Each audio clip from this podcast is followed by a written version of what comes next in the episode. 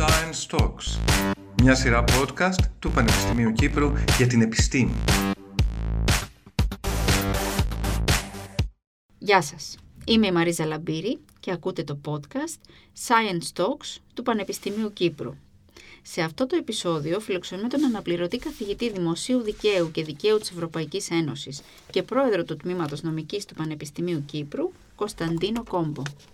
Ο κύριος Κόμπος εξελέγει στο Τμήμα Νομικής το 2006 και είναι ιδρυτικό μέλος του. Είναι συγγραφέας έξι βιβλίων και δεκάδων άρθρων και κεφαλαίων σε επιστημονικά περιοδικά και συλλογικούς τόμους. Έργα του δημοσιεύθηκαν στα αγγλικά, τα ελληνικά, τα γερμανικά, τα γαλλικά, τα ιταλικά και τα ιαπωνικά. Έχει εξασφαλίσει χρηματοδότηση για πέντε ερευνητικά έργα. Διορίστηκε από το Ανώτατο Δικαστήριο ως μέλος του Συμβουλίου της Σχολής Δικαστών και είναι το μόνο μέλος του Συμβουλίου που δεν έχει δικαστική ιδιότητα εκπροσώπησε την Κυπριακή Δημοκρατία ενώπιον του Δικαστηρίου της Ευρωπαϊκής Ένωσης και γνωμάτευσε για τη Βουλή των Αντιπροσώπων για θέματα δικαίου της Ευρωπαϊκής Ένωσης και Κυπριακού Συντάγματος, καθώς και για τη σύγκρουση συμφερόντων. Το ανώτατο, το ανώτατο δικαστήριο του ανέθεσε τη διενέργεια έρευνας για την επίδραση των εφέσεων στον φόρτο του δικαστηρίου και επίσης διορίστηκε, ε, ορίστηκε μάλλον ως εμπειρογνώμονας για τους θεσμούς πολιτικής δικονομίας και για τη δικαστική μεταρρύθμιση και υπήρξε μέλος της ε, διαπραγματευτικής ομάδας για το Κυπριακό από το 2014. Σήμερα θα συζητήσουμε για τη συνταγματική διάσταση της πανδημίας. Κύριε Κόμπο, καλώς ήρθατε. Ευχαριστώ πολύ για την πρόσκληση. Στα τέλη του 18ου αιώνα συντελέστηκαν σημαντικές κοινωνικο-οικονομικές αλλαγές με τη δυναμική εμφάνιση της αστικής τάξης. Ο λαός λοιπόν με όχημα το κίνημα του συνταγματισμού, όπως ε, ονομάστηκε, διεκδίκησε και βαθμία κατέκτησε μεταξύ άλλων τον εξορθολογισμό της αυθαίρετης απολυταρχικής εξουσίας. Ποιες ήταν οι διεκδικήσεις του συνταγματικού κινήματος και ποιο ήταν το αποτέλεσμα; Ε, το φαινόμενο του συνταγματισμού με, την ε, πρόσφατη, με τον πρόσφατο περιεχόμενο του όρου ε, ξεκινά από την ανάγκη οριοθέτησης της κρατικής εξουσίας ε, στη βάση ε, ανταλλαγμάτων για εκχώρηση αυτής της εξουσίας από τον λαό. Άρα συνειφασμένο πλέον με τη λαϊκή κυριαρχία, με τη συντακτική εξουσία και με την πάροδο του χρόνου με τα ανθρώπινα δικαιώματα. Ε, οπότε ήταν ο τρόπος ώστε να αναδιοργανωθεί το κρατικό φαινόμενο, ε, να μπουν όρια στην κατά τα άλλα ανέλεγκτη και απεριόριστη εξουσία του κρατους Ε, τα ανθρώπινα δικαιώματα έχουν πλέον καταστεί αξιακό στοιχείο του συνταγματικού φαινομένου. Δεν μπορεί κάποιος σήμερα να μιλά για ένα μοντέρνο σύνταγμα στο οποίο να απουσιάζει η προστασία των ανθρωπίνων δικαιωμάτων είτε κατά τρόπον άμεσον είτε κατά τρόπον έμεσο. Οπότε μέσα σε αυτό το πλαίσιο το φαινόμενο του συνταγματισμού ε, έχει πλέον οριμάσει ε, και βρίσκουμε ε, παρόλα τα αυτά κλασικά ζητήματα συνταγματικού δικαίου να ανακυκλώνονται.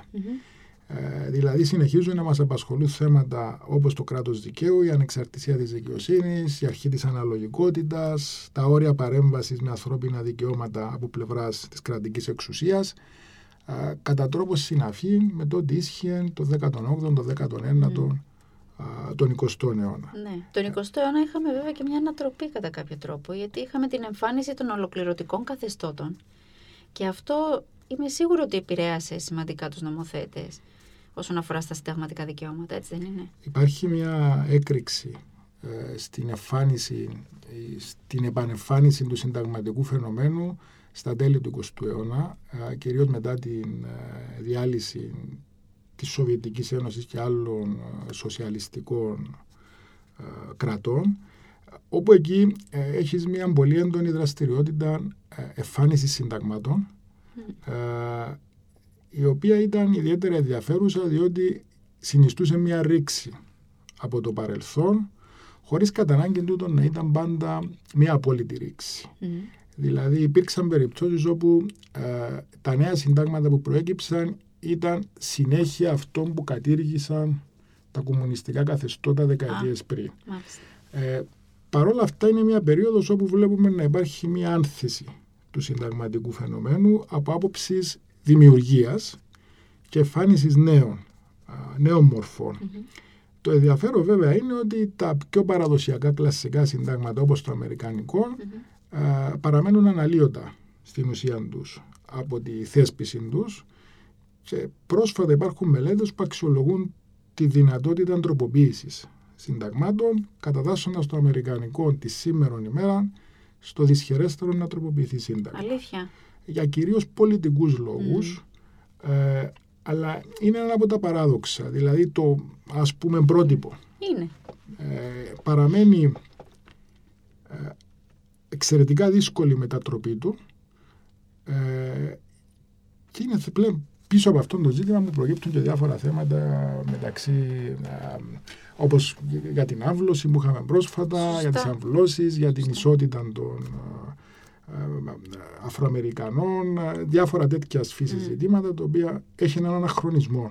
Θα λέγατε πως στην Ευρώπη το αντίστοιχο κείμενο είναι η Γαλλική Διακήρυξη των Δικαιωμάτων του Ατόμου και του Πολίτη; Ε, η Γαλλία είναι το δεύτερο, μπορεί κάποιος να πει, σύστημα πρότυπων της ίδια περίοδου όπως το Αμερικανικό, ε, το οποίο όμως ακολούθησε μια διαφορετική πορεία. Βέβαια, εκεί υπήρχαν τα παραδείγματα των θεωρητικών όπως το Μοντεσκέ, με την αρχή της διάκρισης των εξουσιών, έχεις μια διαδικασία αναφίδρομης επιρροής αμερικανικού γαλλικού συστήματος την ίδια όπου πολλές ιδέες που βρίσκουμε στη γαλλική διανόηση της περίοδου εκείνης ε, τις βλέπουμε να μετουσιώνονται στο αμερικανικό μοντέλο πολύ πιο έντονα.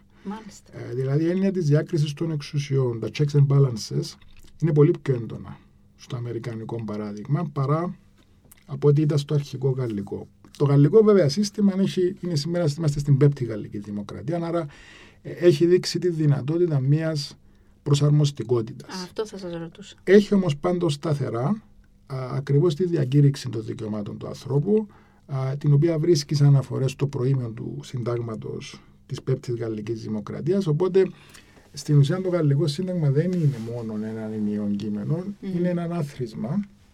Έχει κάποιες σταθερές ιστορικές, σε αντίθεση με το αμερικανικό, το οποίο έχει μια άλλη ε, λογική. Και αποτέλεσε πρότυπο για άλλα συντάγματα, θα λέγατε; Αποτέλεσαν και τα δύο αυτά συστήματα πρότυπα, κυρίως διότι αποτελούσαν τα πρώτα ουσιαστικά παραδείγματα επαναστατικών συνταγμάτων. Δηλαδή ήταν αποτέλεσμα επαναστατικής δράσης του λαού ο οποίος ανέτρεψε την προηγούμενη τάξη και το Σύνταγμα ήταν mm. κατά κάποιον τρόπο κατάκτηση και διακήρυξη mm-hmm. αυτής της επιτυχίας ναι. του λαού. Σε πολλά συστήματα αυτό το βρίσκουμε ως παράδειγμα. Βέβαια είναι λάθος, θεωρώ, ε, να, να πιστεύει κάποιος ότι αυτό είναι το μόνο, η μόνη εκδοχή που υπάρχει. Δεν υπάρχει πρότυπο συντάγματος με την αυστηρή τυπική ε, έννοια του όρου. Ναι. Ε, διότι αν αυτό ίσχυε, τότε αν είναι το επαναστατικό μοντέλο αυτό το οποίο είναι το πρότυπο, εμείς δεν έχουμε σύνταγμα. Άρα υπάρχει ένα φάσμα ναι. συνταγμάτων, υπάρχουν διάφορα, διάφορες εκδοχές, δεν υπάρχουν κριτήρια. Μπορεί κάποιος να πει, αυτό το οποίο ψάχνεις είναι πολύ συγκεκριμένα χαρακτηριστικά, τα οποία αναβαθμίζονται, μεταβάλλονται ανάλογα πώς προχωράει και το συνταγματικό Άρα το ιδανικό είναι να υπάρχει ένα κείμενο το οποίο έχει τη δυνατότητα να αναθεωρείται ανάλογα με τις ανάγκες της κοινωνίας. Η προσαρμοστικότητα είναι πολύ σημαντική. Βέβαια υπάρχουν δύο τρόποι προσαρμοστικότητας. Η μία είναι σαφέστατα μέσω της μετατροπής του κειμένου των διατάξεων του συντάγματος, ε, το οποίο βέβαια είναι και θέμα κλίμακας, διότι είναι διαφορετικό να τροποποιήσεις μια συγκεκριμένη διάταξη και διαφορετικό να έχεις μια γενικότερη, μια ευρύτερη τροποποίηση. Τότε πα σε λογική αναθεωρητικής εξουσίας. Ε, από την άλλη, ένα τρόπος με τον οποίο τα συντάγματα προσαρμόζονται δεν είναι δια της τροποποίησης ή αναθεώρησης τους, αλλά δια της ερμηνείας τους.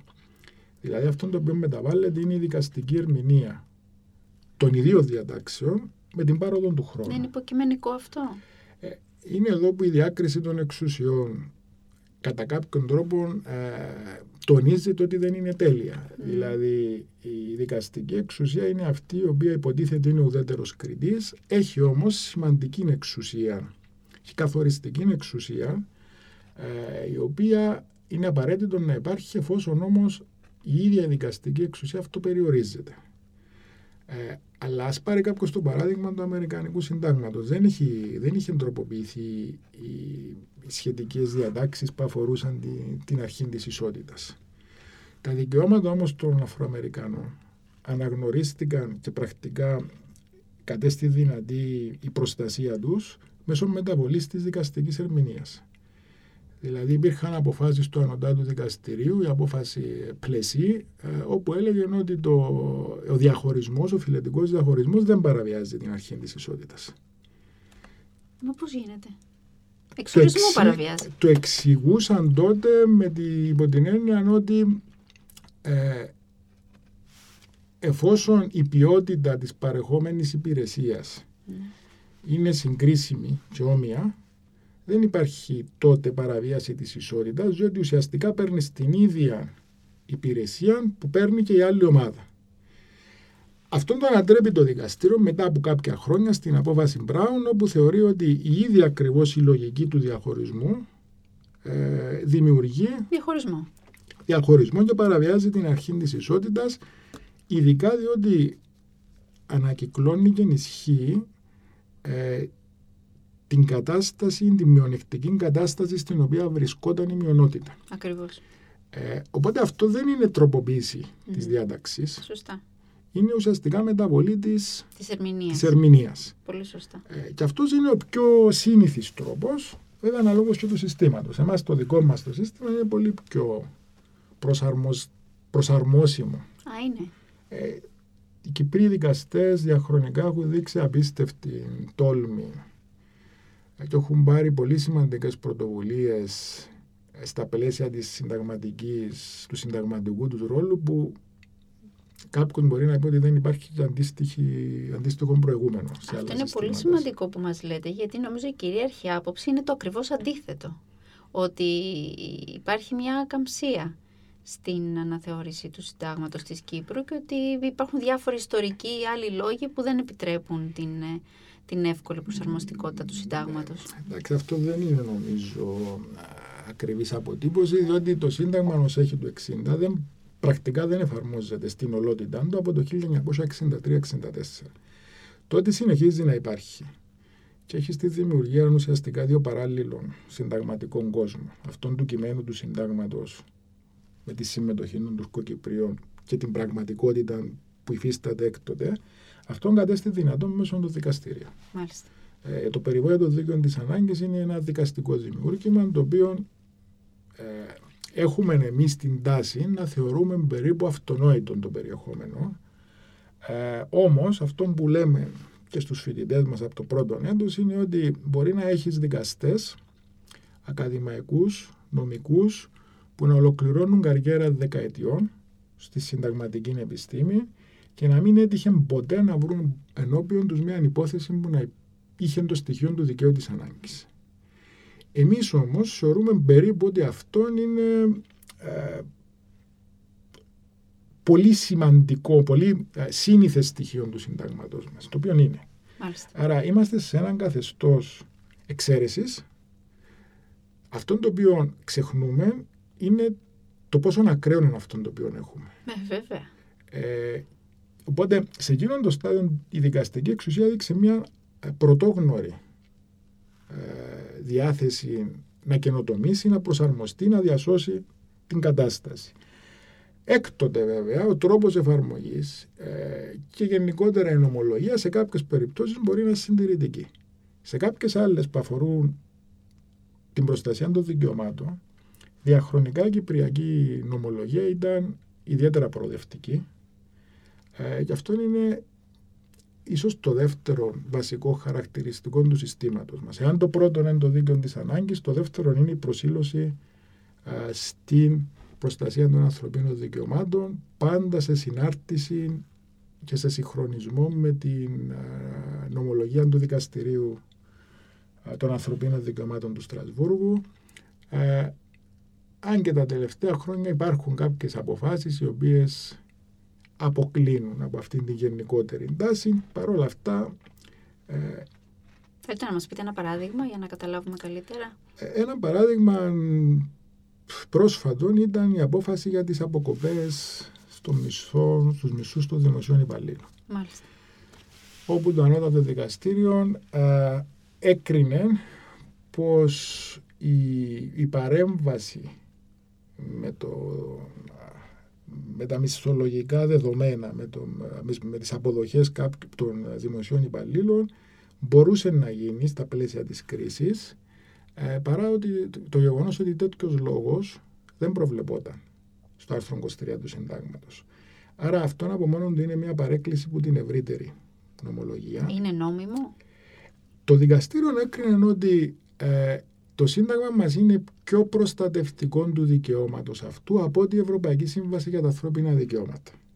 Άρα, αντί να είναι η σύμβαση το μήνυμο προστασίας, ε, μετατράπηκε στην προκειμένη περίπτωση σε οροφή.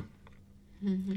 Άρα αυτό πήγαινε κόντρα στην όλη τάση της νομολογίας. Μάλιστα. Κατά δεύτερον το δικαστήριο μπήκε να εξετάσει το ύψος των αποκόπων.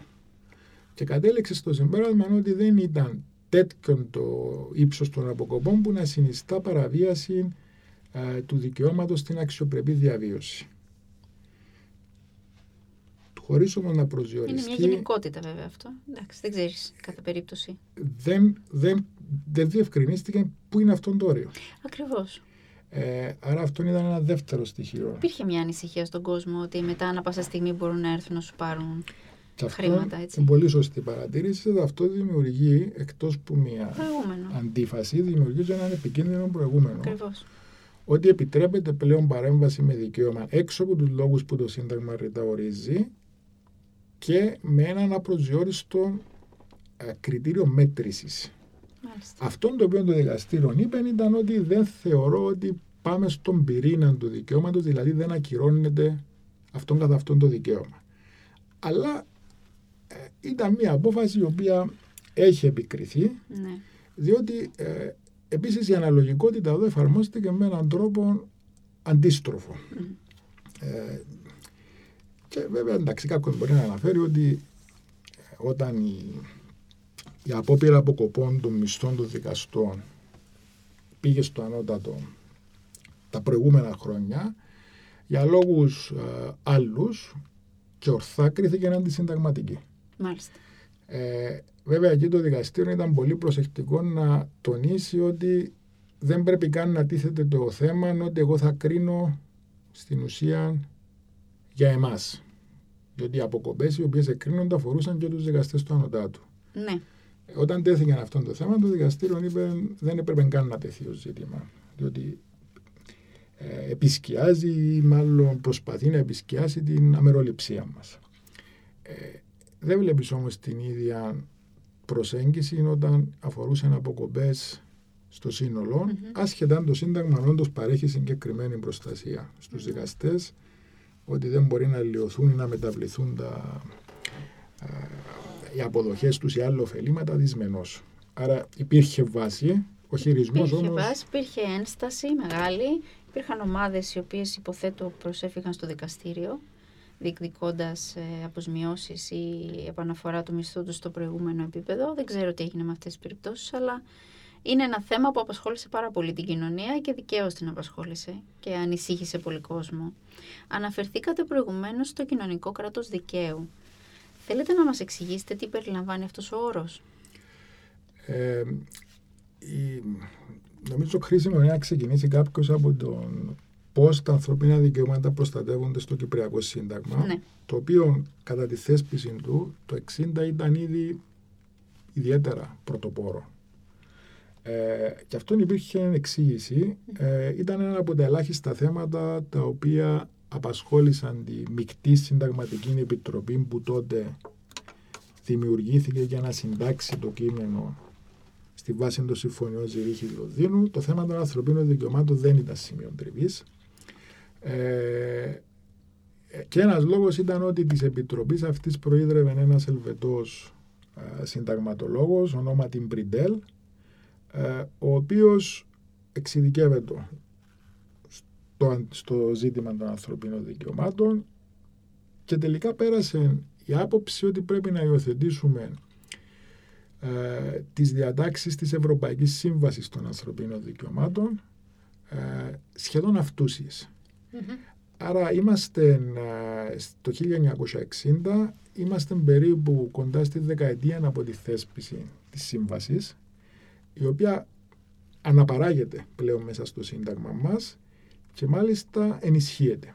Ενισχύεται ως προς κοινωνικά δικαιώματα, Μάλιστα. όπως το δικαίωμα στην εκπαίδευση, αναφέρθηκα πιο πριν ε, στην αξιοπρεπή διαβίωση, το άρθρο 9 του Συντάγματος, το οποίο ήταν ένα δικαίωμα που την τότε εποχή ήταν ενδεχομένως να υπήρχε, να εμφανίστηκε αργότερα στο Σύνταγμα της Νοτιού Αφρικής, πολύ αργότερα. Ήταν πάρα πολύ προχωρημένο ως δικαίωμα. Ε, οπότε για ιστορικούς λόγους ε, το Σύνταγμα ήταν αρκετά προχωρημένο και ως προς τα κοινωνικά δικαιώματα αλλά το πιο σημαντικό νομίζω ήταν ότι δεν είναι μόνο οι διατάξεις που αναπαράγουν τη σύμβαση, είναι ότι στα άρθρα 33 και 35 δίνεται μια πολύ σαφής κατεύθυνση στο κράτος, στα κρατικά όργανα, στις τρεις εξουσίες, ότι οι όποιοι περιορισμοί στα άρθρα που προηγούνται, δηλαδή αυτά τα οποία καταγράφονται ως δικαιώματα που προστατεύονται στην Κυπριακή Ενωμένη Τάξη, οι όποιοι περιορισμοί πρέπει να θεσπίζονται με νόμον και πρέπει να ερμηνεύονται αυστηρός και στενά. Μάλιστα. Άρα πάμε πίσω σε αυτό που αναφέραμε πιο πριν, η δικαστική ερμηνεία. Mm. Εδώ ο συνταγματικός νομοθέτης εντέλει τη δικαστική ερμηνεία όπου υπάρχει παρέμβαση με δικαίωμα να ερμηνεύεται όσον το δυνατόν πιο αυστηρά και στενά αυτό μπορεί να γίνει. Μάλιστα. Και το άρθρο 35 συμπληρώνει ότι οι διατάξεις αυτές και η προσέγγιση όλη αυτή δεσμεύει και τους τρεις εξουσίες. Mm. Και τον νομοθέτη και την εκτελεστική και οπωσδήποτε το δικαστήριο. Οπότε εδώ είναι μια, περί, μια περίπτωση που διακρίνει στο ουσιώδες ε, την ουσιαστική προστασία του συντάγματος που την τυπική. Διότι μπορεί να έχεις συντάγματα που καταγράφουν μια σειρά από δικαιώματα και μάλιστα μπορεί να ήταν και πολύ προχωρημένα δικαιώματα. Στις ε, πρώες σοβιετικές δημοκρατίες ή και σε άλλα ε, συστήματα της ίδιας κατεύθυνσης υπήρχαν πολύ προοδευτικά κοινωνικά δικαιώματα. Mm. Αλλά η διάσταση ήταν από τη διακήρυξη στην υλοποίηση. Μάλιστα. Υπήρχε αυτό το κενό. Σε εμάς υπάρχει μια πολύ συγκεκριμένη καταγραφή που ήταν την εποχή της πολύ προχωρημένη, συνδυάστηκε όμως και με την εντολή για ουσιαστική προστασία, Mm-hmm. όπου εδώ πλέον τα δικαστήρια ήταν ιδιαίτερα προσιλωμένα και υπάρχει ακόμη ένας παράγον ως προς τούτον ότι αφού τα δύο κείμενα, Σύνταγμα, Ευρωπαϊκή Σύμβαση, ήταν πολύ κοντά, τότε η ερμηνεία και λογικά επηρεαζόταν η Κυπριακή ερμηνεία από την ερμηνεία που εδιδόταν στη σύμβαση mm. από το αρμόδιο δικαστήριο. Ναι, ναι, ναι. Άρα το ανώτατο δικαστήριο έχει δείξει από πολύ νωρίς μια πολύ ισχυρή βούληση να ευθυγραμμίζεται. Α, μάλιστα. Αλλά και να υπερβαίνει την ομολογία του Στρασβούργου. Καλό ακούγεται αυτό. Ενώ προς το προς όφελος των πολιτών. Είναι, πόσο εφικτή είναι η επίτευξη, η επίτευξη της αρμονικής σύζευξης μεταξύ ατομικών και κοινωνικών δικαιωμάτων; Γιατί και εσείς μας τα διαχωρίσατε προηγουμένως. Αναφερθήκατε σε κοινωνικά δικαιώματα, είναι και τα ατομικά. Ε, εντάξει, τώρα και τα κοινωνικά δικαιώματα το άτομο αναφορούν, απλά υπάρχουν ε, περιπτώσεις όπου ε, τούτον έχει να κάνει με μεγαλύτερες ομάδες, δηλαδή αποκτά mm-hmm. μια συλλογικότητα. Ε, αυτόν τώρα η θεωρία της ε, προστασίας των ανθρωπίνων δικαιωμάτων τα έχει κατατάξει σε γενναίες. Ε, και αυτό πρέπει να πάμε και ιστορικά να το δούμε ότι τα βασικά ε, βασική στόχευση στα πρώτα, στην πρώτη περίοδο του, του δυτικού συνταγματισμού ήταν η κατοχήρωση αυτών που ονομάζουμε πολιτικά δικαιώματα. Μάλιστα. Δηλαδή δικαιώματα τα οποία αφορούσαν το δικαίωμα στη ζωή, απαγορεύσεις προς τον κρατικό φορέα σε σχέση με την βασανιστήρια, την κακομεταχείριση, το δικαίωμα της ελευθερίας του ατόμου δηλαδή από παράνομη κράτηση, ε, πας μετά σε θέματα ελευθερίας έκφρασης και σιγά σιγά αυτά, αν τα κατοχυρώσεις, το δικαίωμα του εκλέγει του εκλέγεσθε, mm-hmm. τότε ανοίγει ο δρόμος για τα υπόλοιπα δικαιώματα, mm-hmm. όπως το δικαίωμα στην παιδεία, δικαίωμα στην υγεία, α, ένα, δεν είναι, εγώ δεν είμαι γενικό οπαδός τη κατηγοριοποίηση, διότι για παράδειγμα το δικαίωμα στην απεργία. Ε, εγώ θεωρώ ότι είναι πολύ σημαντικό Ναι, δικαίωμα μεγάλα. που αφορά τόσο το πρόσωπο όσο και μια συλλογικότητα. Διότι αλλιώς είναι να απεργεί κάποιος μόνος του, Σωστά. αλλιώς συλλογικά. Ναι. Είναι δικαίωμα πολύ κρίσιμο όμως για την εμπέδωση της δημοκρατίας και της ομαλής λειτουργίας του κράτους δικαίου. Άρα έχεις μια αναβάθμιση. Όσο κατοχυρώνονται κάποια βασικά δικαιώματα, τόσο προχωρούμε Προχωράς, ναι. και σε άλλους τομείς. Μμμ. Το ένα από τα πιο πρόσφατα κείμενα που έχουμε ήταν ο Χάρτης Ανθρωπίνων Δικαιωμάτων Μμ. της Ευρωπαϊκής Ένωσης, όπου εκεί βλέπεις δικαιώματα πιο κοντά στο σήμερα. Δηλαδή υπάρχουν, λέει, ε, τα δικαιώματα των, των ηλικιωμένων. Το οποίο ε, μια ενδιαφέρουσα Πολύ. ε, προσέγγιση να διαχωρίζεις. Δηλαδή, Υπήρξε ανάγκη γι' αυτό οπότε. Υπήρξε ανάγκη και εδώ βλέπεις να αρχίζουν να, να, να αναγνωρίζονται ε, ιδιαιτερότητες σε συγκεκριμένες ομάδες. Ναι. Έχεις δικαιώματα που αφορούν την τεχνολογία, την έρευνα. Ε, άρα όσον προχωρά, βλέπεις να υπάρχει μια... Εκμοντερνίζεται. Ναι, Ναι. διότι Αυτό αυ- είναι πολύ σημαντικό. Βέβαια, αυτά μπορεί να είναι και ε, κενό γράμμα. Εάν δεν, Αν δεν μπορεί- εφαρμόζεται. Αν δεν εφαρμόζονται Σωστά. και αν δεν Ναι. ακολουθεί αυτά μια σαφέστατη νομοθετική συμπλήρωση. Ναι.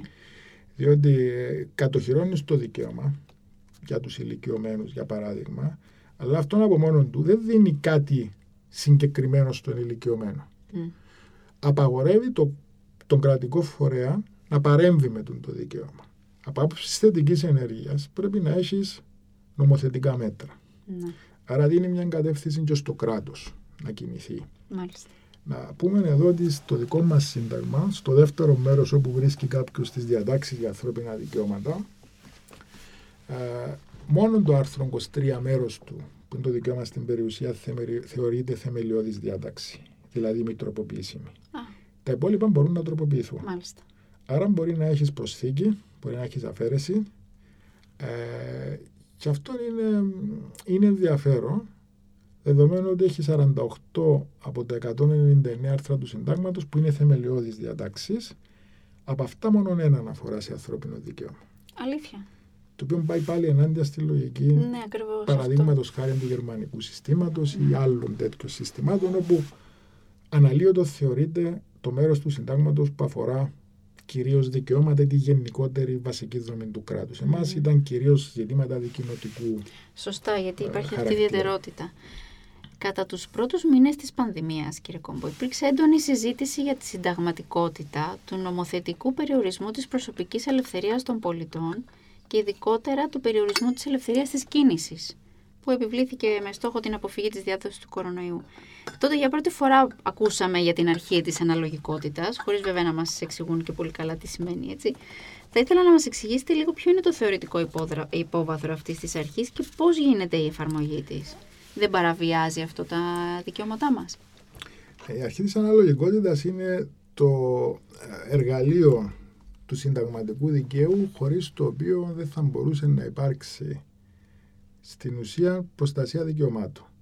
Δηλαδή η απουσία της αναλογικότητας ε, θα μπορούσε να σημαίνει ότι τα δικαιώματα είναι απόλυτα. Πράγμα το οποίο δεν ισχύει. Ε, τα δικαιώματα κατά κανόνα, αν εξαιρέσεις για παράδειγμα το, την απαγόρευση κατά το βασανιστήριο ή την α, απαγορεύση της, ε, κα- της δουλείας, όλα τα υπόλοιπα δικαιώματα, ακόμη και αυτό στη ζωή, δέχονται περιορισμούς. Άρα η αναλογικότητα είναι το εργαλείο το οποίο επιτρέπει στο κράτος να παρέμβει με δικαιώματα τα οποία ναι μεν προστατεύονται συνταγματικά αλλά ταυτόχρονα επιτρέπεται ο περιορισμός τους για λόγους πολύ συγκεκριμένους που εμπίπτουν στην έννοια του δημοσίου συμφέροντος και εξειδικεύονται όπως η προστασία της δημόσιας υγείας για Ναι. παράδειγμα. Άρα έχει να σταθμίσεις την παρέμβαση με το δικαίωμα και αν αυτή η παρέμβαση είναι μέσα σε όρια επιτρεπτά ώστε να μην ακυρώνεται το Μμμ. δικαίωμα. Μμμ. Αυτό είναι η αναλογικότητα. Η αναλογικότητα επιτρέπει στο κράτος να περιορίσει, να παρέμβει με δικαίωμα και ταυτόχρονα είναι ο τρόπος να ελέγξεις ότι το δικαίωμα αυτό δεν περιορίστηκε παραπάνω περισσότερο από ό,τι θα ήταν απολύτως αναγκαίο, κατάλληλο και ανάλογο. Ναι. Ποια ήταν τα συνταγματικά κριτήρια που χρησιμοποιήθηκαν για να εφαρμόσουν αυτή την, το επιχείρημα της ανάγκης προστασίας της δημόσιας υγείας και να επιβάλλουν τα μέτρα; Ναι, εμείς τώρα έχουμε, ε, όταν ξεσπάει η πανδημία, είναι ένα μεγάλο τεστ για όλα τα νομικά συστήματα. Ναι, σίγουρα. Ε, και αναβίωσε κλασικές συζητήσεις γύρω από το συνταγματικό δίκαιο, διότι ένα από τα πιο κλασικά θέματα που έχουμε να ασχολούμαστε εμείς είναι τι γίνεται σε περιπτώσεις έκτακτη κατάστασης, έκτακτης ανάγκης. Ναι. Είναι εκεί που βλέπεις τα όρια του συντάγματος και αναλόγως το πώς ανταποκρίνεται, μπορείς να δεις και την ποιότητα αυτού του συντάγματος. Πολύ σωστό αυτό που λέτε. Ε, άρα, το κάθε κράτος είχε να, δυσκ... να αντιμετωπίσει αυτή τη δυσκολία. Είχε από τη μια να διαχειριστεί κάτι πρωτόγνωρο. Και σε πολύ μικρό χρονικό διάστημα, έτσι. Ήταν με... υποπίεση αυτό. Σε μεγάλο, με μεγάλη κλίμακα, mm-hmm. σε μηδενικό χρόνο αντίδραση Ναι. και συνεχώς να δυσχεραίνει η κατάσταση. Και ταυτόχρονα έπρεπε να λειτουργήσει μέσα στο πλαίσιο του συντάγματος του κάθε κράτους. Μάλιστα. Άρα τα προβλήματα ήταν κοινά, αλλά από συνταγματικής άποψης ήταν διαφορετικά ανάλογα με το πλαίσιο για το οποίο συζητούμε. Εμείς τώρα έχουμε μια πολύ ιδιαίτερη κατάσταση. Καταρχάς, όταν έχεις τέτοιου είδους ζητήματα να διαχειριστείς, η πρώτη απάντηση που δίνει το συνταγματικό δίκαιο είναι να πας να δεις αν υπάρχει πρόνοια μέσα στο Σύνταγμα που να επιτρέπει την κήρυξη εκτάκτου ανάγκης. Εάν αυτόν υπάρχει, πρέπει να δεις υπό ποιες προϋποθέσεις και με ποιον τρόπο υλοποιείται. Άρα κάποια νομικά συστήματα θα μπορούσαν να λύσουν αυτόν τον γρίφο της πανδημίας κινούμενοι μέσα από αυτήν τη λογική.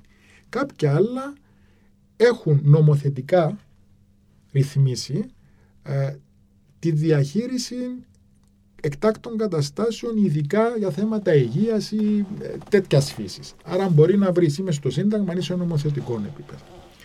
Στο κυπριακό πλαίσιο, η κήρυξη εκτάκτου ανάγκης διέπεται από το άρθρο 183, το οποίο είναι αναπαραγωγή σε μεγάλο βαθμό του άρθρου 15 της Ευρωπαϊκής Σύμβασης Ανθρωπίνων Δικαιωμάτων και επιτρέπει την κήρυξη εκτάκτου ανάγκης στην Κυπριακή επικράτεια σε περίπτωση πολέμου ή άλλου δημόσιου κινδύνου που απειλεί την ζωή του κράτους ή μέρους του. Την ίδια τη δυνατότητα δηλαδή του κράτους να υπάρχει. Mm-hmm. Αντιλαμβάνεστε ότι από τη διατύπωση τούτη δεν υπάρχει περιθώριο για την προστασία της δημόσιας υγείας. Δεν είναι λόγος, δεν ήταν λόγος δηλαδή κήρυξης δεκτάκτου ανάγκης ή διαχείριση της πανδημίας. Α, μάλιστα, ενδιαφέρον. Άρα, εμείς δεν είχαμε πρόσβαση στην ειδική. Υπάρχει ειδική διαδικασία της εκτάκτου ανάγκης που τεχνικά και τυπικά δεν θα μπορούσε να υλοποιηθεί και να εφαρμοστεί σε αυτή την περίπτωση. Να πούμε εδώ ότι κήρυξη εκτάκτου ανάγκη στην Κυπριακή Δημοκρατία δεν έχει γίνει ποτέ. Αλήθεια. Παρά το ότι είχαμε τα γεγονότα της το 63-64 ναι. το πραξικόπημα και την εισβολή. Πώς και δεν έγινε ποτέ; Ε, διότι σε ό,τι αφορούσε την αποχώρηση των Τουρκοκυπρίων δεν θα ελύνε το νομικά το πρόβλημα με την κήρυξη εκτάκτου ανάγκης. Η έκτακτη ανάγκη επέτρεπε, επιτρέπει το 183 την αναστολή κάποιων ανθρωπίνων δικαιωμάτων. Δηλαδή σου επιτρέπει να όχι απλά να τα περιορίσεις με βάση τους λόγους που προνοούνται στην κάθε διάταξη και στα πλαίσια της αναλογικότητας, αλλά ουσιαστικά να τα αναστείλεις για όσο διαρκεί αυτή η, η περίοδος. Ναι. Άρα η αποχώρηση των τουρκοκυπρίων από τα θεσμικά όργανα δεν αντιμετωπιζόταν. Το 1974 τα γεγονότα, στον πανικό που υπήρχε, ήταν το τελευταίο πράγμα που μπορούσαν να σκεφτούν. Οπότε έχουμε μία κατάσταση όπου έχουμε μία διάταξη στην περίπτωση της πανδημίας δεν θα μπορούσε να ενεργοποιηθεί. Έχουμε όμως στο νομικό σύστημα μια μακρά εμπειρία δεκαετιών με αυτό που αναφέραμε πιο πριν το δίκαιο της ανάγκης, το οποίο είναι κάτι διαφορετικό. Το δίκαιο της ανάγκης είναι η δυνατότητα του κράτους να λειτουργεί εν τη απουσία των Τουρκοκυπρίων και παρά το ότι οι συνταγματικές διατάξεις αναφέρονται στη συμμετοχή τους σε διάφορα όργανα του κράτους. Άρα έχουμε ένα νομικό μια νομική σκέψη δεκαετίες τώρα που είναι συνηθισμένοι στη διαχείριση καταστάσεων ιδιαίτερα προβληματικό συνταγματικά. Μάλιστα. Που υπερβαίνουν ακόμη και την κήρυξη εκτάκτου ανάγκης. Σημαντικό εργαλείο αυτό, έτσι όπως μας το περιγράφετε. Άρα έχεις εδώ μια κατάσταση όπου πρέπει να τη διαχειριστείς επίγει, δεν μπορεί να το κάνεις μέσα από το 183, δεν μπορεί να το κάνεις μέσα από το δίκαιο της ανάγκης, διότι δεν αφορούσε θέματα τουρκοκυπρίων. Αλλά έχεις μια προδιάθεση του συστήματος να βρει μια λύση δημιουργική. Και αυτό το οποίο κάναμε, ανακαλύψαμε έναν νόμο του 1932, άρα της Αγγλοκρατίας, ο περιβόητος ο περί λιμοκαθάρσεως. Α, σωστά, έχετε δίκιο, το θυμάμαι τότε που αναφέρθηκε. Ε, αυτό είναι... Νομίζω και στην Ελλάδα έγινε κάτι αντίστοιχο. Όχι, εμάς είναι, είναι από αυτές τις περιπτώσεις που ε, το Κυπριακό Συνταγματικό Δίκαιο είναι μοναδική περίπτωση. Δηλαδή, εμείς είχαμε ένα νόμο της Αγγλοκρατίας, ο οποίος επέτρεπε στον κυβερνήτη να κηρύξει περιοχές ως μολυσμένες mm. Για διάφορες ασθένειες της εποχής εκείνης mm-hmm. και θα μπορούσε μέσω διαταγμάτων του να διαχειριστεί την κατάσταση. Αυτή ήταν η φιλοσοφία της νομοθεσίας αυτής. Mm. Ο νόμος τούτος τώρα, όταν ε, εγκαθιδρύεται η δημοκρατία το 60, δεν εξαφανίζεται οι νόμοι της Αγγλοκρατίας μένουν σε ισχύ μέχρι ότου η Βουλή των Αντιπροσώπων του κράτους πλέον τους αντικαταστήσει και τους τροποποιήσει. Γι' αυτό για να υπάρχει μια συνέχεια, διότι η Βουλή δεν μπορούσε να νομοθετήσει για τα πάντα με το που Σωστά. αναλαμβάνει καθήκον. Ναι. Και έτσι μέσω του άρθρου 188 ο νόμος τούτος μας έμεινε σε ισχύ, σε αδράνεια, από το 1932 προχωρούμε το 2004 γίνεται μια μικρή τροποποίηση διότι έπρεπε λόγω Ευρωπαϊκής Ένωσης να ορίσουμε την αρχή η οποία θα ήταν υπεύθυνη για αντιμετώπιση ε, διαφόρων λοιμόξεων και θυμηθήκαμε αυτόν τον νόμο και απλά ορίσαμε μια αρχή και αντικαταστήσαμε τον όρο κυβερνήτης με αναφορά πλέον στο Υπουργικό, Υπουργό Υγείας κτλ. Και ο νόμος παραμένει σε αδράνεια. Δεν εφαρμόζεται ποτέ. Ενώ από το 60 και μετά τουλάχιστον. Και έτσι φτάνεις στην πανδημία όπου πρέπει να βρουν μια λύση και ανακαλύπτουν ότι υπάρχει αυτός ο νόμος. Τώρα, ο νόμος τούτος τους επέτρεπε, έχοντας μια λογική να πει και ο κρατική, μιλήσαμε για κυβερνήτη, mm-hmm. επέτρεπε στην εκτελεστική εξουσία να λειτουργήσει χωρίς λογοδοσία και χωρίς κανέναν έλεγχο. Διότι αντανακλούσε μια λογική του τότε. Που στην προκειμένη περίπτωση ήταν πολύ χρήσιμη. Διαχειριστικά. Πράγματι. Και αυτό είναι που έγινε. Αναβίωσε αυτός ο νόμος. Η Βουλή θα μπορούσε βέβαια να τροποποιήσει τον νόμο, να θεσπίσει άλλον νόμο που να της έδινε ρόλο και λόγο. Μάλιστα. Η Βουλή όμως επέλεξε να αυτοπεριοριστεί δεν ήθελε να αγγίξει πολιτικά. γιατί πιστεύετε ότι έγινε αυτό; Διότι η ευθύνη διαχείρισης του αγνώστου που διαμορφωνόταν ήταν τόσο μεγάλη όπου ε, δεν τολμούσαν. Και μπορείτε να μην προλάβαιναν πάντως δεν υπήρχε η πολιτική Άρα αφέθηκε η εκτελεστική εξουσία να λειτουργήσει με όρους απεικιοκρατικής εξουσίας. Το 2021 κτλ. Ε, με μηδενικών έλεγχο από τη Βουλή και στα πλαίσια μιας πολύ ακραίας αντιμετώπισης. Ναι. Ουσιαστικά αυτό που προσπαθούσε το συνταγματικό κίνημα να επιτύχει σαν να καταρρίφθηκε με την εφαρμογή ενός νόμου απεικιοκρατικού. Είναι σωστή παρατηρήση σας, όμως εδώ υπάρχει μια πολύ σημαντική παράμετρος.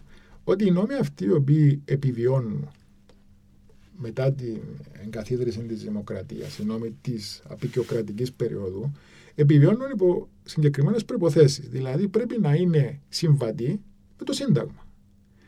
Δηλαδή, ένας νόμος ο οποίος τον καιρό που θεσπίστηκε, που δεν υπήρχε Σύνταγμα, δεν υπήρχε καταγραφή δικαιωμάτων, έχει μια άλλη φιλοσοφία. Του επιτρέπεται να συνεχίσει να ισχύει εφόσον αυτό είναι δυνατόν με βάση το Σύνταγμα. Δηλαδή δεν θα μπορούσε ο περιλημοκαθάρσεως να παραβιάζει τα δικαιώματα που προστατεύονται από το 60 και μετά. Ναι. Και το δικαστήριο εντέλεται από το άρθρο 188, το όποιο δικαστήριο, να προβαίνει στις απαραίτητες προσαρμογές. Ναι, αυτό. Αλλά αυτό δεν μπορεί να γίνει, τότε ο νόμος τούτος δεν μπορεί να συνεχίσει Δεν να μπορεί. εφαρμόζεται. Γιατί ξέρετε τι σκέφτομαι, ότι σε μια άλλη περίπτωση που δεν ήταν πανδημία, αλλά πράγματι υπήρχε μια ασθένεια που είχε πλήξει ένα συγκεκριμένο χωριό, μια συγκεκριμένη γεωγραφική περιοχή της Κύπρου. Αν προσπαθούσαμε να περιορίσουμε αυτούς τους ανθρώπους για να μην έρθουν σε επαφή με άλλους πολίτες, δεν θα υπήρχε μεγάλη αντίδραση ως προς τα δικαιώματά τους, παραβίαση των δικαιωμάτων τους. Θα υπήρχε όπως και υπήρξε και για την περίπτωση της εφαρμογής του περιλημοκαθάρσεως, διότι ε, στην ουσία η αμφισβήτηση των μέτρων. Τα μέτρα αυτά επαρενέβαιναν με μια σειρά από δικαιώματα. Η αμφισβήτηση τους νομικά μπορούσε να γίνει. Ε, αν καταλήξει το θέμα ενώπιον ενός δικαστηρίου, το δικαστήριο πρέπει να σταθμίσει αν ο νόμος αυτός μπορεί να προσαρμοστεί στις απαιτήσεις του συντάγματος σήμερα και αν είναι ανάλογο αυτό το οποίο γίνεται με το σκοπό που προσπαθείς να, να πετύχεις. Μμμ. Ε, το δύσκολο σε αυτήν την εξίσωση είναι ότι τα δικαστήρια έδειξαν μία διάθεση ιδιαίτερα πραγματιστική ε, να αποδεχθούν την ιδιαιτερότητα της κατάστασης Ναι, και να συνεργαστούν με την επιστήμη. και να συνεργαστούν με την επιστήμη και εδώ βγαίνει ακριβώς αυτό η, ε, η ικανότητα, μπορεί κάποιος να πει, του δικαστικού, της δικαστικής εξουσίας στην Κύπρο ε, να είναι εξοικειωμένη με την έννοια της ανάγκης γενικότερα. Σωστά. Άρα εδώ έχεις μια κατάσταση όπου τούτη εξοικείωση γίνεται πραγματισμός και στις αμφισβητήσεις της νομιμότητας κάποιων από αυτά τα μέτρα το δικαστήριο τίνει προς την πλευρά της ανάγκης διαχείρισης πάει στα επιστημονικά δεδομένα αυτά τα οποία παρουσιάζονται και αναγνωρίζει ευρύ περιθώριο διακριτικής ευχέρειας στην εκτελεστική εξουσία Μμμ.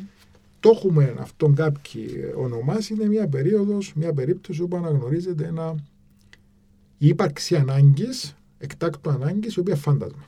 Διότι δεν εκηρύχθηκε, δεν είναι αυτή που ξέρουμε του δικαίου της ανάγκης, είναι κάτι το οποίο όλοι το αντιλαμβάνονται, αλλά συμπεριφερόμαστε ώστε να, μην, να είμαστε σε συνθήκες συνταγματικής κανονικότητας. Μμ.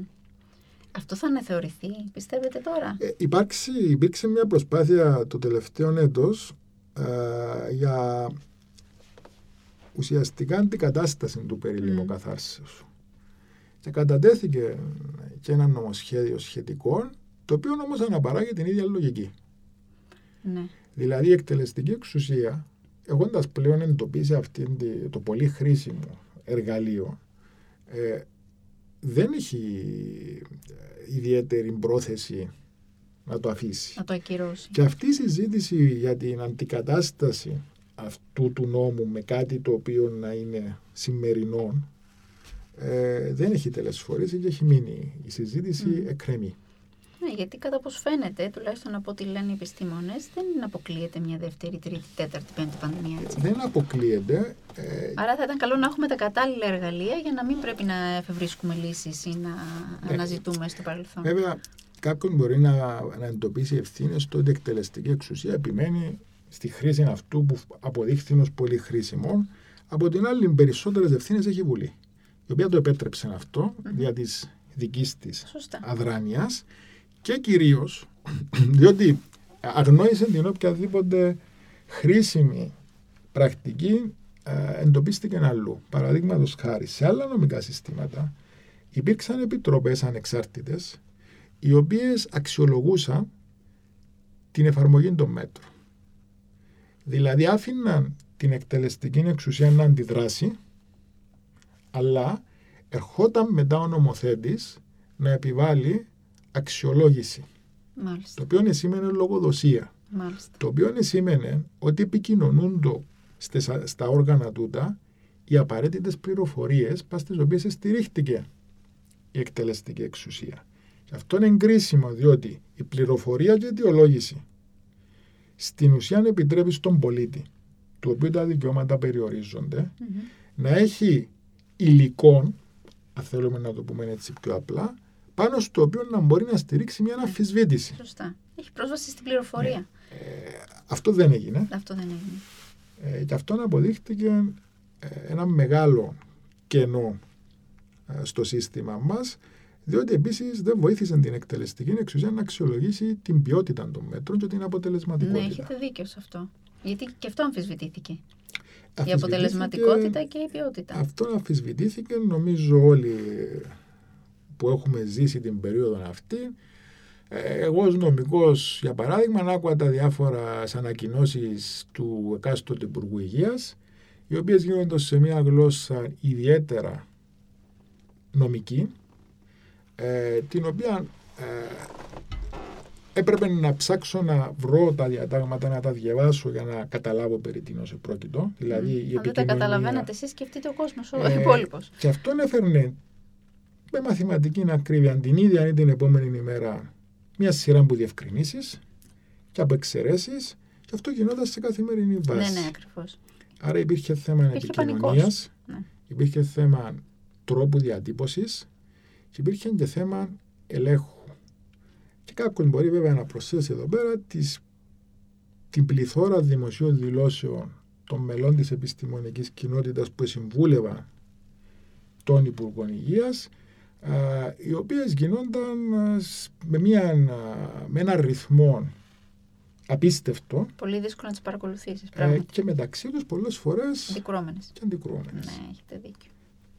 Πιστεύετε ότι μέσα από αυτή τη διαδικασία, όχι μόνο στην Κύπρο, παγκοσμίως, πλήγει και το σύστημα προστασίας των δικαιωμάτων;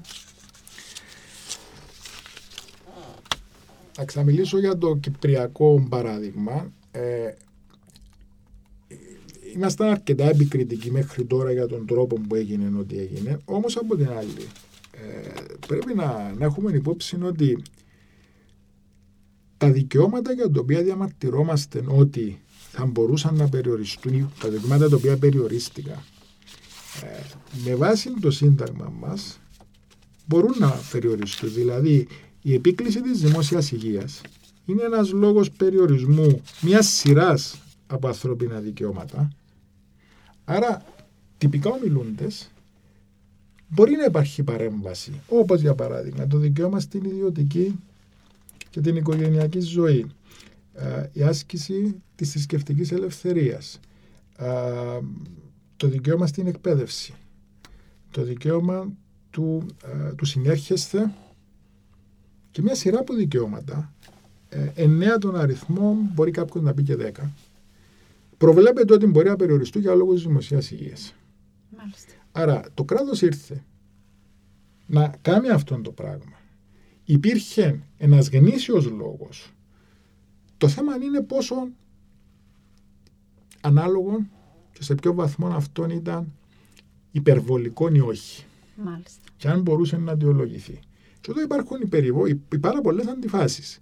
Διότι δεν μπορείς, για παράδειγμα, την ίδια συγκεκριμένη στιγμή να περιορίζεις, να απαγορεύεις την δυνατότητα κάποιου ε, να παρακολουθήσει τη Θεία Λειτουργία. Να μην απαγορεύεις, εννοείται. Σε μια περίοδο να απαγορεύθηκε. Α, οκ. Ε, μπορούσε κάποιος να παίρνει να προσευχηθεί μόνος του. Υπήρχε πολύ μικρό μικρός αριθμός που επιτρεπόταν να συμμετέχουν. Κατά γενικό κανόνα, υπήρχε μια περίοδος που αυτό ε, δεν, δεν επιτρεπόταν στα πολύ αρχικά στάδια, μετά χαλάρωσε. Αλλά την ίδια περίοδο μπορούσε κάποιος να πάρει εξαίρεση από τον περιορισμό διακίνησης που ξεκινούσε 5 το πρωί, εάν ήταν κυνηγός.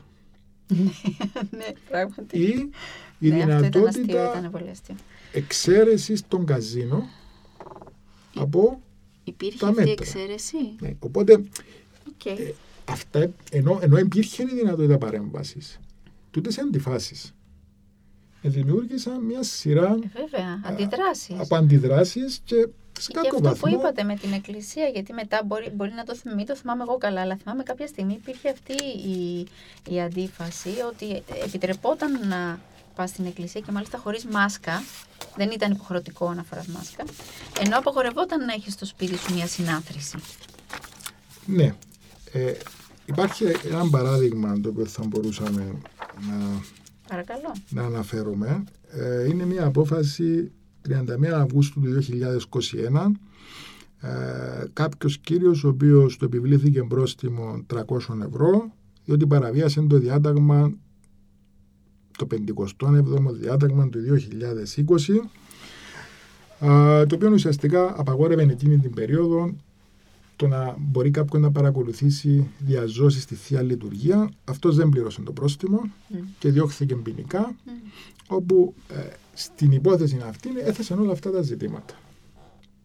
Ότι πώς μπορεί να υπάρχει αυτός ο περιορισμός, αυτός συνεπάγεται κατάργηση του δικαιώματος, διότι το δικαίωμα στη θρησκευτική ελευθερία είναι, έχει δύο πτυχές. Αφενός είναι να μπορεί κάποιος να επιλέγει ή να μην επιλέγει, την όποια θρησκεία, αλλά και το στοιχείο να μπορεί να ασκεί τούτο το δικαίωμα. Άρα λέει εδώ μου απαγορεύεις το τον πυρήνα. Ναι. Και αυτό είναι δυσανάλογο. Το δικαστήριο διαφωνεί. Και λέει ότι εδώ έχεις μια περίπτωση όπου είναι προσωρινό λόγω της κατάστασης, ε, είναι χώροι συχνοτισμού όπου υπάρχει απαυξημένος κίνδυνος, ε, δεν είναι απόλυτος περιορισμός, διότι μπορείς να πάεις στην εκκλησία οποιαδήποτε άλλη στιγμή, άρα να προσευχηθείς. Μεταδίδεται, λέει, η θεία λειτουργία τηλεοπτικό. Άρα υπάρχουν, λέει, αντισταθμιστικά μέτρα. Άρα έχασε την ε, προσφυγή. Αυτός έχασε. Ε, ήταν ποινική υπόθεση, ε, καταδικάστηκε για παράβαση των μέτρων και δεν κρίθηκαν αντισυνταγματικά, αν και έθεσαν ακριβώς τα ζητήματα ότι για τα καζίνο πώς μπορεί να είναι ανοιχτά. και το δικαστήριο. Τι λογική υπήρχε για τα καζίνο, υπήρχε ε, λογική πίσω από αυτό, ε, αιτιολογήθηκε; Ήταν οικονομική λογική. Το δικαστήριο όμως εδώ λέει: Ωραία, αλλά συγκρίνουμε ανώμια πράγματα.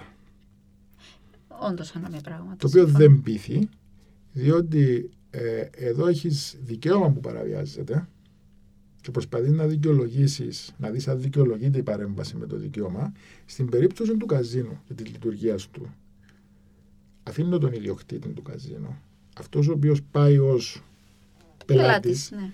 ποιο δικαίωμα. Κανένα. Το δικαίωμα του Τζόου. Το δικαίωμα. ναι. Οπότε υπάρχει, η νομολογία μας έδειξε μία διάθεση να κινηθεί πιο συντηρητικά, πιο προληπτικά ε, σε μεγάλο βαθμό είναι δικαιολογείται διότι όπως είπαμε το Σύνταγμα για όλα αυτά τα δικαιώματα σχεδόν επέτρεπε παρέμβαση. Mm-hmm. Το θέμα είναι ο βαθμός ε, παρέμβασης, η ένταση ναι. ε, της παρέμβασης. Και να μάθουμε από αυτό, ε, θα έλεγα εγώ. Δηλαδή και ε, εσείς που ασχολείστε με το Σύνταγμα και με το Συνταγματικό Δίκαιο, θα έπρεπε ίσως να συμβουλεύσετε από ένα ρόλο, όχι μόνος σας να για το πώς θα βελτιώσουμε τη διαδικασία σε περίπτωση άλλης έκτακτης ανάγκης, που μπορεί να μην είναι απαραίτητα για την υγεία, μπορεί να είναι οτιδήποτε, αλλά αν δεν υπάρχει η πρόνοια στο Σύνταγμά μας, να τη δημιουργήσουμε. Ε, υπήρξε εδώ άλλη μια πτυχή, η οποία αναλύθηκε. Τι είδους νομική συμβουλή λαμβάνεται τότε; Ναι, πείτε μας. Διότι αυτό το οποίο συνέβη, η νομική υπηρεσία καθηκόντος ε, έφερε τη λύση του περί λιμοκαθάρσεως νόμου και από εκεί και πέρα όμως, η έκδοση των διαταγμάτων, ο βαθμός εμπλοκής της νομικής υπηρεσίας στην καθημερινότητα είναι αμφίβολο. Mm. Εάν σε πολλές περιπτώσεις είχαν το χρόνο και τη δυνατότητα να συνδράμουν ή εάν αυτόν και πλέον είχαμε μπει σε μια φάση όπου θεωρούνταν δευτερευούση σημασίας αυτά ναι, τα καταλαβαίνω τι λέτε, ναι. Ε, και σε αυτό υπάρχουν και κάποιες αποφάσεις μια αυτής της πρώιμης περίοδου δηλαδή όταν ίσχυε στο πρώτο πακέτο μέτρων να θυμάστε η απαγόρευση εισόδου Κυπρίων και Κυπρίων που έρχονται από ναι. το εξωτερικό στην ήταν Κύπρο. Ήταν απαγόρευση ή περιορισμός μέχρι να κάνουν το τεστ; Τότε όμως ήταν μια περίοδος όπου δεν υπήρχε η δυνατότητα των τεστ. Okay. Οπότε ε, υπήρξε μια περίπτωση μιας φοιτήτριας που είχε κλείσει εισιτήριο για να έρθει από Αγγλία. Δεν επιτράπηκε η πτήση να φτάσει. Ε, οι γονείς της πήγα στο διοικητικό δικαστήριο και έθεσα θέμα ότι εδώ παραβιάζεται το άρθρο 14 του συντάγματος, το οποίο είναι απόλυτο. Είναι από τις λίγες διατάξεις που αναφέρουν ότι δεν αναφέρουν λόγους τρόπους περιορισμού. Η, δεν μπορεί η Κύπριος να το απαγορευτεί είσοδος στη δημοκρατία. Μάλιστα. Όπως δεν μπορεί και να εξοριστεί. Και αυτό δεν υπάρχει από κάτω αναφορά σε περιπτώσεις που θα μπορούσε να γίνει. Άρα έχει μια απόλυτη διάταξη. Άρα εδώ είναι κλασικό παράδειγμα όπου τα μέτρα συγκρούονται με δικαίωμα το οποίο δεν προνοεί τρόπους περιορισμού του. Και το δικαστήριο απέρριψε την προσφυγή αφενός για τεχνικούς λόγους και ορθά. Επί της ουσίας όμως είπε ότι ε, υπάρχει μια τέτοια κατάσταση η οποία οδηγεί στο να χαρακτηρίσουμε όλα αυτά τα μέτρα που λαμβάνει η κυβέρνησης ως πράξεις κυβερνήσεως. Το οποίο στο συνταγματικό δίκαιο πράξεις κυβερνήσεως σημαίνει πράξη νομικά ανέλεγκτη. Δηλαδή δεν μπορεί δικαστήριο να ελέγξει την νομιμότητα μιας πράξης η οποία εντάσσεται σε αυτήν την κατηγορία. Όπως πράξεις κυβερνήσεως για παράδειγμα είναι στο δικό μας σύστημα η σύναψη διπλωματικών σχέσεων με μια χώρα. Είναι ε, κατά πόσον ε, θα ανοίξει πρεσβεία σε μια άλλη χώρα. Είναι ε, περίπτωση, υπήρχαν και αποφάσεις, ε, κατά πόσο θα αγοραστεί ένα συγκεκριμένο οπλικό σύστημα, είναι 300 τότε, ναι. ή κάτι άλλο. Αυτά είναι πράξεις κυβερνήσεως, το οποίο σημαίνει δεν μπορεί δικαστήριο να τα ελέξει. Το δικαστήριο μας τα τελευταία χρόνια είναι πολύ αυστηρός στο να χαρακτηρίσει κάτι ως πράξη κυβερνήσεως, διότι θεωρεί ότι είναι πλέον ξένο, απομακρυσμένο από, τη, από τον μοντέρνο συνταγματισμό. Δεν μπορεί να υπάρχει έννοια της ανέλεγκτης πράξης. Ε, το Διοικητικό Δικαστήριο στην αρχή της πανδημίας είπε ότι η διαχείριση της πανδημίας εμπίπτει σε αυτή την κατηγορία. Το οποίο αυτό ήταν πιθανότατα η πρώτη απόφαση γύρω από αυτά τα θέματα, το οποίο έστελνε ένα πολύ σαφές μήνυμα. Εάν δηλαδή αυτά κρυθούν ως ανέλεγκτα δικαστικά, τότε ποια αντίχη θα είχαν πολλές άλλες υποθέσεις που θα ακολουθούσαν; Σωστά. Και αυτό ήταν μια πολύ ε, λαθασμένη κατά την άποψη μου απόφαση, ε, η οποία στηρίχτηκε ε, σε πολύ έτσι ασθενές νομικών πλαίσιων στηρίχθηκε κυρίως σε ένα βιβλίο ελληνικό του Στασινόπουλου του 1982 το οποίο ανέφερε ότι η προστασία της δημόσιας υγείας θα μπορούσε να είναι λόγος για να χαρακτηριστεί μια πράξη κυβερνητική. Άρα το δικαστήριο εδώ παραπέμπει σε ένα συγγραφέα 40 πόσα χρόνια πριν από έναν άλλο νομικό σύστημα ε, ως τεκμηρίωση. Γίνεται αυτό; Ε, δυστυχώς είναι κάτι το οποίο κάποτε βλέπουμε και σε μια απόφαση πάλι του Διοικητικού Δικαστηρίου λίγο, καιρού, λίγο καιρό πιο πριν η οποία αυτή ανακάλυψε το Στασινόπουλο ήταν μια φορολογική υπόθεση μάλλον μια υπόθεση που αφορούσε τον Διευθυντή Φορολογίας άρα καμία σχέση με όλα αυτά ναι. εκεί το δικαστήριο παρεπιπτόντως αναφέρθηκε σε το ζήτημα και το διοικητικό εδώ έρχεται και παίρνει αυτό το απόσπασμα, mm. παραπέμπει στον ίδιο συγγραφέα και εισαγάγει την προστασία της δημόσιας υγείας σε συνθήκες πανδημίας ως λόγο να θεωρούνται οι πράξεις της κυβερνήσεως νομικά ανέλεγκτες. Μάλιστα. Παράξενο Αυτό είναι ιδιαίτερα προβληματικό. Κινείται κόντρα στην πορεία της νομολογίας που προηγήθηκε και είναι και ανησυχητικό ως προς τις μελλοντικές του ε, προεκτάσεις ναι. ε, κριτική να ασκείται από κάποιους από εμάς και ως προς την τεκμηρίωση. Σαφέστατα. Η οποία έγινε. Ε, αυτό που θα ήθελα να σας ρωτήσω έτσι προς το τέλος είναι υπάρχει κάποιο σύστημα περιορισμού των περιορισμών των δικαιωμάτων; Γιατί έτσι όπως μας τα περιγράφετε τόση ώρα είναι λίγο ανησυχητικό. μπορεί δηλαδή ο νομοθέτης να σταθεί στο ένα ή στο άλλο, στην άλλη ερμηνεία και ίσως να χρειάζεται ένα σύστημα πάνω από όλα αυτά που να περιορίζει τον περιορισμό των δικαιωμάτων μας. Κοιτάξτε, να μην δημιουργηθεί μια αρνητική εντύπωση. Ε, ξεκινήσαμε λέγοντας ότι τα δικαστήρια μας ήταν και παραμένουν, πιστεύω, πολύ ε, ισχυροί προστάτες των δικαιωμάτων και πολύ αυστηροί όταν το κράτος, η κρατική εξουσία παρεμβαίνει με ανθρώπινα δικαιώματα. Αυτό γίνεται μέσα από μια σειρά ε, αποφάσεων που πάνε πίσω δεκαετίες με έναν αυστηρό έλεγχο αναλογικότητας. Ε, υπάρχουν βέβαια και κάποιες περιπτώσεις, εξαιρέσεις. Αναφερθήκαμε στην αρχή ναι. τι αποκοπές. Τα θέματα της πανδημίας ε, πρέπει κάποιο να τα δει όμως μέσα από τον ειδικό φακό της κατάστασης. ε, και μην ξεχνώντας ότι όλα αυτά τα δικαιώματα θα μπορούσαν να περιοριστούν για λόγους προστασίας της δημόσια υγείας. Ναι, μας το Δεν αναφέρατε. λειτουργήσε αυθαίρετα Όχι. το κράτος. Ε, θα μπορούσε να είναι αυστηρός ο έλεγχος. Ο δικαστικός θα μπορούσε κάποιο να πει. Mm. Αυτός Πώς θα γίνεται ο μπορούσε να έλεγχος ο γίνει. δικαστικός; Ε, κοίταξε, τα δικαστήρια εξαρτάται και τι επιχειρήματα τίθενται ενώπιον τους από Mm. τους ε, διαδίκους. Εξαρτάται ποια δικαιοδοσία μιλούμε, διότι αλλιώς αν είναι μια ποινική υπόθεση, αλλιώς είναι μια απόφαση διοικητικού δικαίου, αλλιώς είναι μια απόφαση αστική. Για το συνταγματικό δίκαιο. Ε, για το συνταγματικό δίκαιο ε, δεν έχουν οριμάσει, δηλαδή αυτές οι υποθέσεις ήταν δύσκολο δικονομικά να φτάσουν ως θέματα συνταγματικού δικαίου στο ανώτατο ή δεν πρόλαβαν ακόμη. Μάλιστα. Κάποιες που έφτασαν, όπως για παράδειγμα ήταν μια υπόθεση α, εμβολιασμού δύο παιδιών από ζευγάρι. Όπου τα Ο ένας παιδάκια... γονιός ήθελε και ο άλλος δεν ήθελε. Ναι, και τα παιδάκια όμως ήταν σε ηλικία α, προεφηβική και ήθελαν να εμβολιαστούν.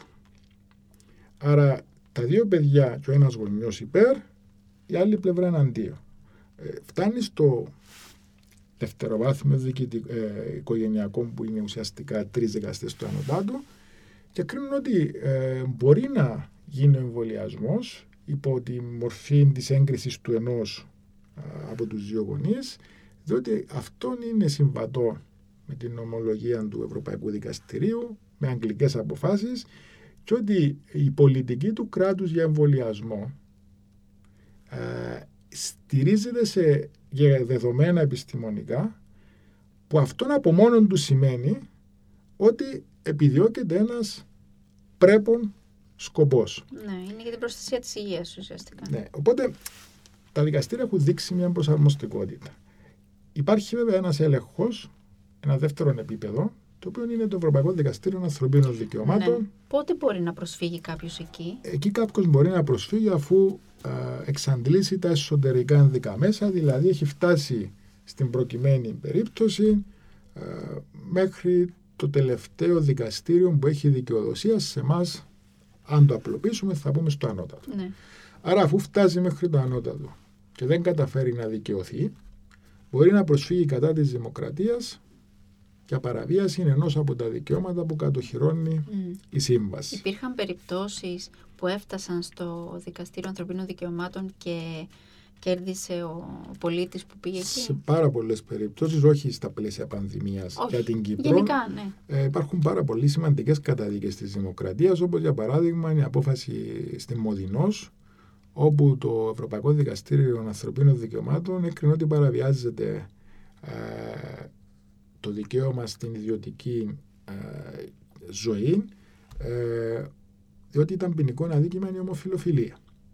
Α, δεν την ξέρω την υπόθεση. Ε, και μάλιστα η άμυνα Εννοείται ότι φυλακίστηκε ο άνθρωπος. Όχι, ακριβώς αυτό είναι το ενδιαφέρον. Α. Ότι η άμυνα της Κυπριακής Δημοκρατίας ήταν ότι υπάρχει στον ποινικό κώδικα ω ποινικό αδίκημα, αλλά εδώ και πάρα, πολύ χρόνο, πάρα πολλά χρόνια ουδής έχει διωχθεί. Υπάρχει ένας άτυπος εσωτερικός κανόνας στην νομική υπηρεσία όπου ουδής εδιώκεται. Άρα λέει. Τι δεν- συνέπειες είχε όμως; ε, η καταδίκη, το δικαστήριο του Στρασβούργου έκρινε ότι αυτό δεν αρκεί. Διότι ποιο μου λέει ότι αύριο η πολιτική αυτή δεν θα Δεν αλλάξει θα εφαρμόσουν τον νόμο. ε, σωστά. και δημιουργεί μια αναβεβαιότητα και στιγματίζει επιλογές που έχει το άτομο ποινικοποιώντας τες. Μμ. Άρα η καταδίκη αυτή επέφερε στην Κυπριακή Δημοκρατία την υποχρέωση συμμόρφωσης.